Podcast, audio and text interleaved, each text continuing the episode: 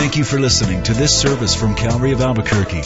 It's our hope that this message will help you grow in grace and in the knowledge of our Lord and Savior, Jesus Christ.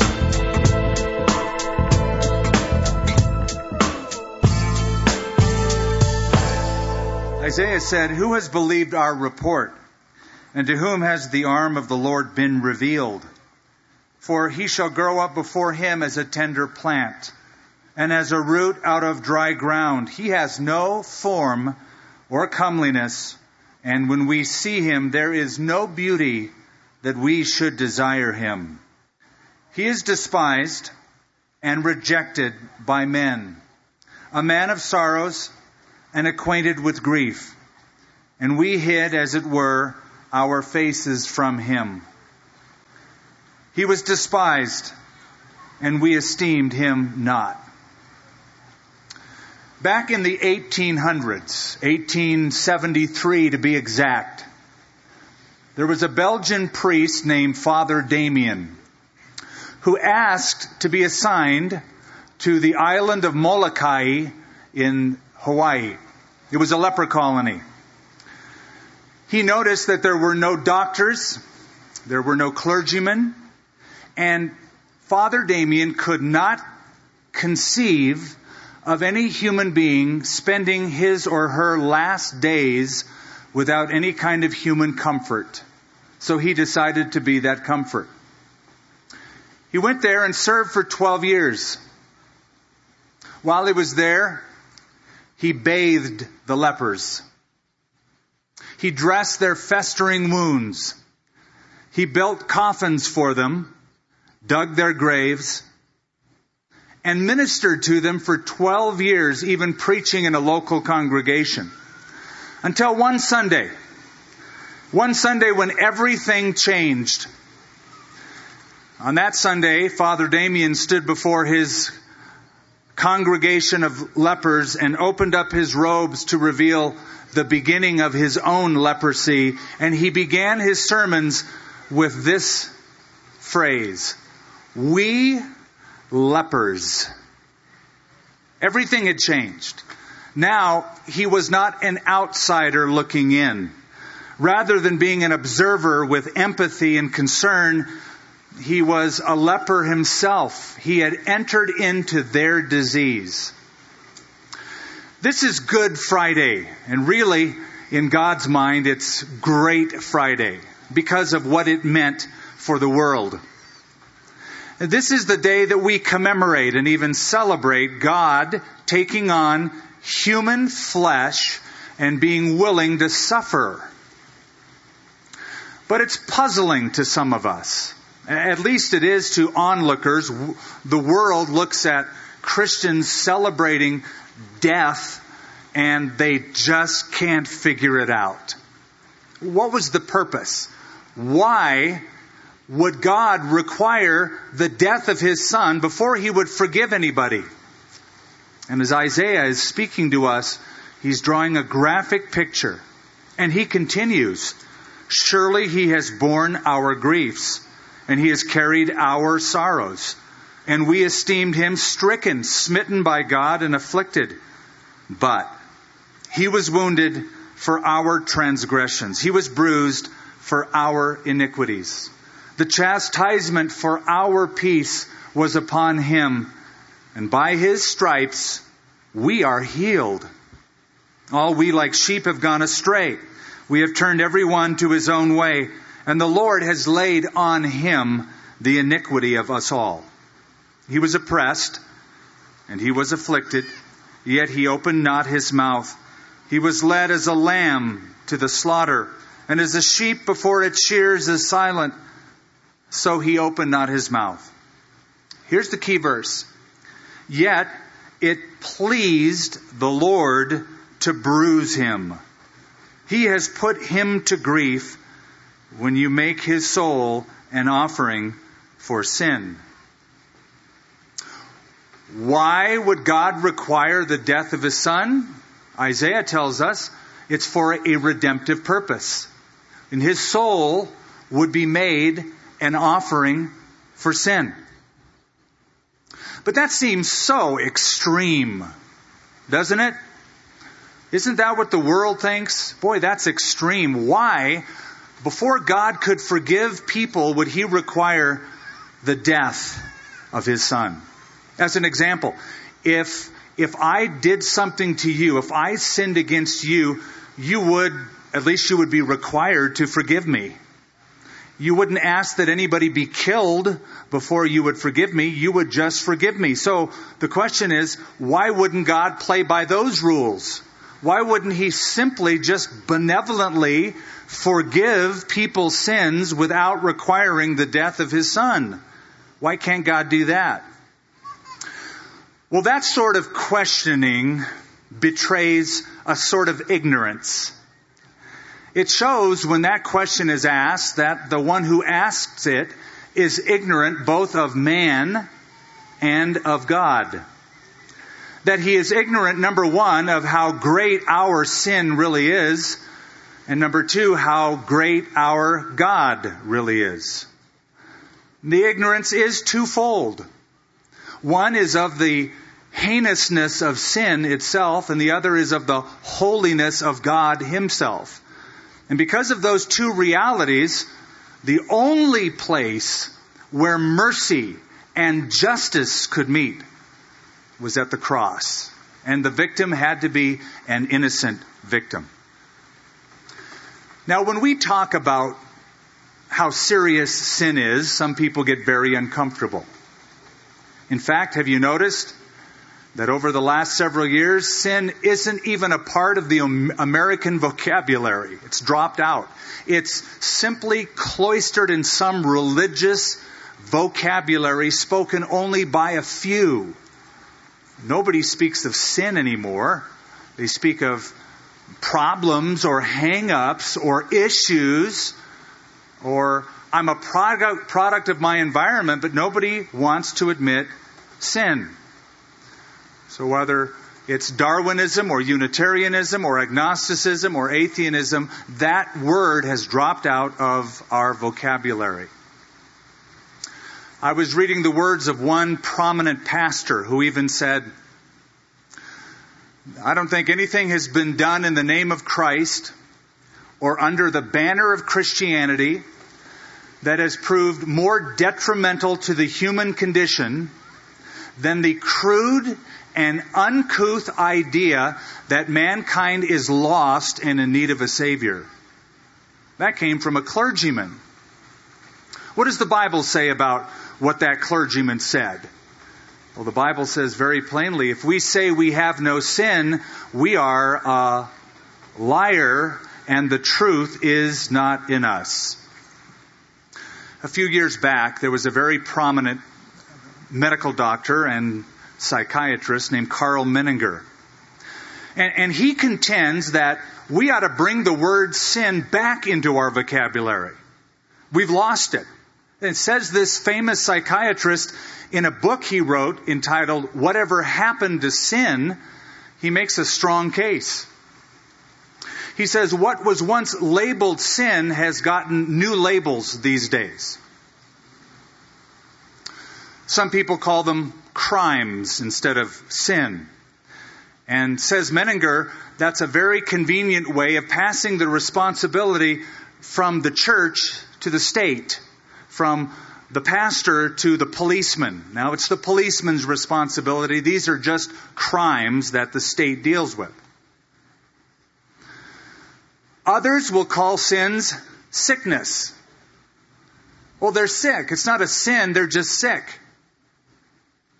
Now we have taken people out of the realm of punishment or the need for atonement and put them in the realm of all they need is treatment instead of forgiveness or atonement.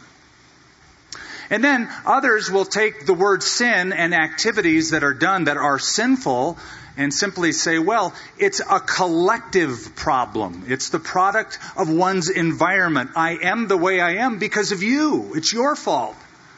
I can't be held responsible. It's my conditioning.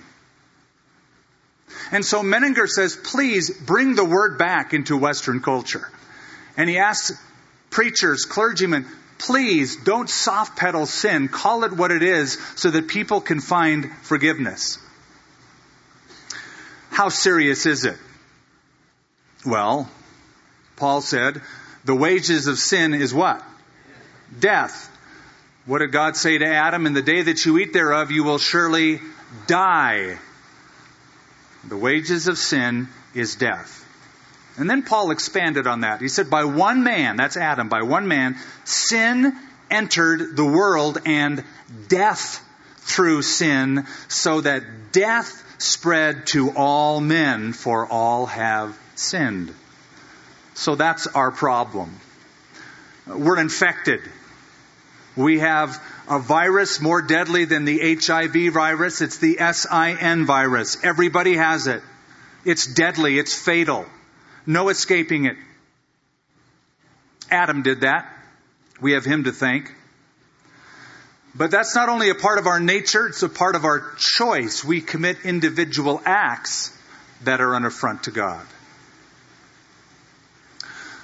I remember as a boy being taken on vacation by my father and mother to the Grand Tetons in Wyoming. And there's a beautiful lake right in front of it. And there early one morning, you can see the reflection. I remembered like it was yesterday, the reflection, the mirror duplicate of those mountains in the clear, pristine, untouched waters of that lake. And then it was either myself or my brother, one of us, grabbed a flat little stone because we wanted to see how far you could skip that flat stone across that perfectly glass like surface. So we cocked the arm and pitched it, and something happened. What happened is the image of the mountains reflected in the lake was suddenly distorted. That which was perfectly clear, perfectly reflective, was now marred. When Adam sinned, he took the stone and threw it into the lake of humanity and marred the image of God in man. So the wages of sin is death. So when a person says, why on earth would God require death before he would forgive people? It's because we don't realize how badly infected we really are. And that we need the cross. Second, the holiness of God. Not just the heinousness of sin, but the holiness of God requires the cross. You see, holy God is wholly incompatible with sin, with unrighteousness. The Bible declares that. Habakkuk chapter 1 verse 3, the prophet says, You are of purer eyes than to behold evil. You cannot look at wickedness. So that effectively, sin will separate a person forever from God unless something is done because of God's holiness. We're separated. We're lost. The prophet Isaiah put it this way in Isaiah chapter 59 verse 1. God's hand is not short that it cannot save. His ear is not too heavy that it cannot hear. But your iniquities have separated you from your God, and your sins have made it so that he has hidden his face from you. That's the sinfulness of man, and it is the holiness of God. So do you see? God, holy God, perfect God, cannot coexist with sinful man. One of two things must happen. Holy God must destroy unholiness, or, or, holy God must declare that which is unholy, holy. He declares those who are unrighteous, righteous. And how does he make that declaration? Only at the cross. Only because of the cross. And actually, isn't that the story of the whole Bible? That there's a gulf fixed between man and God? Remember in the Old Testament, there was a tabernacle that was built, and not everybody could go into the Holy of Holies, only a special person after special rituals, and only once a year. And so there was this gulf that separated people. And the only way to approach God, you remember how that was? The death of an animal, an innocent animal. The blood must be shed. That animal must give up its life. And then and only then could there be an approach. And that takes us to the cross. Jesus, who lived the perfect life that we could never live, and then took all of our sins on himself. So effectively, God said to the leper colony, I'll take the rap. I'll take the disease. I'll come among you and I will take all of your w- wickedness and all of your evil and I'll put it on myself so that when I die on the cross, it's done, man. It's finished. It's over. Once and for all. My cross will become the huge sponge that absorbs it all. The huge eraser that forgives it all. So then, the cross is the only place that God will meet with mankind. It's the only place. It's the great axis of where man can meet with God. You might look at it this way. The cross is where both mercy and justice could meet. How can God be a God of love and a God of justice at the same time? How can holy, perfect God meet with sinful, rebellious man? Only at the cross.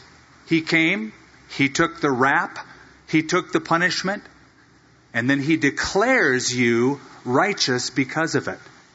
What a deal that is. It's the deal of a lifetime. So look at it this way.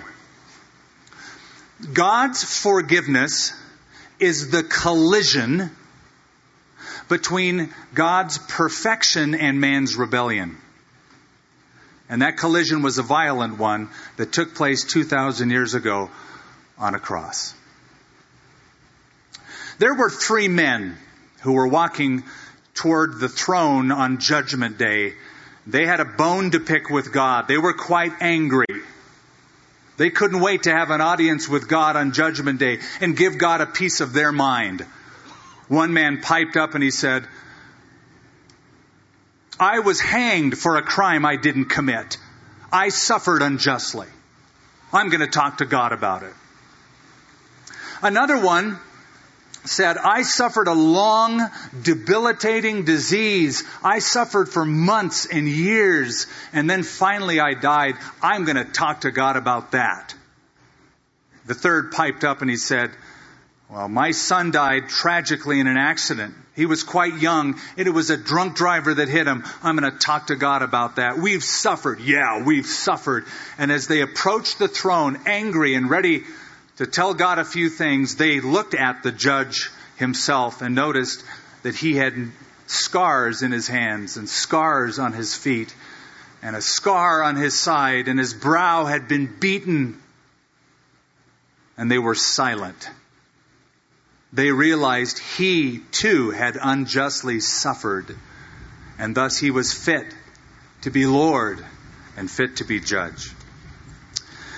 As we take communion today, as we consider the cross this year, I want you to know that God had you in mind. God wants to forgive. God loves to show mercy. Understand that. It's not that God reluctantly forgives. God loves to extend that. It pleased the Lord to bruise him, Isaiah said, to make his soul an offering for sin. It pleased God. When you asked Jesus into your life and you said, I believe that Jesus died on the cross for me and I let Jesus take all of my sins, that pleased the Father, for that was the reason he sent his Son. It pleased the Lord to bruise him. He had you in mind. Know that today. The Bible calls Jesus the author and the finisher of our faith, who, for the joy that was set before him endured the cross, despising the shame. I personally believe that the first taste of that joy was when Jesus was actually hanging on the cross and one of the criminals next to him said, in faith, before he died, Lord, remember me when you come into your kingdom. And I think Jesus, with all of the joy he had at that moment, said, Today you'll be with me in paradise. Talk about being in the right place at the right time. That guy had it. That guy was at it. And you know what? So are you. You're at the right place. It's the right time to consider the great sacrifice. And it was a joy for Jesus to say, I forgive you and you and you and all of you as my children. It's his great joy to do that. And that's why when we come together and celebrate Good Friday, and we do so by taking the elements of communion, we know and we believe that all is forgiven. God holds nothing against you today if you trust in His Son. If His blood has covered you and your sins, He holds nothing against you. And even if Satan is accusing you today, please don't listen to it. Don't listen to it. You've surrendered to Him and He's done it all and you're His. And if you trust in Him, you're not like less saved now than you were when you first accepted Christ, or you're more saved now than you were then because you know more. It's a finished work. I love that last stanza of that great hymn, How Firm a Foundation. It says, The soul that on Jesus hath leaned for repose, I will not, I will not desert to his foes. And that soul, though all hell should endeavor to shake, I will never, no, never, no, never forsake. So we take these elements remembering back 2,000 years ago, but holding fast today that it's a done deal. He came. He took the rap. He took the disease. He took the SIN virus on himself, having lived the perfect life and dying the substitutionary death. We believe that we're his. Let's pray. Heavenly Father, we thank you. We thank you for what this day means. We thank you for what the cross means. We thank you, Lord, that looking at the cross, it's more than an emblem to us. It's a demonstration of your love.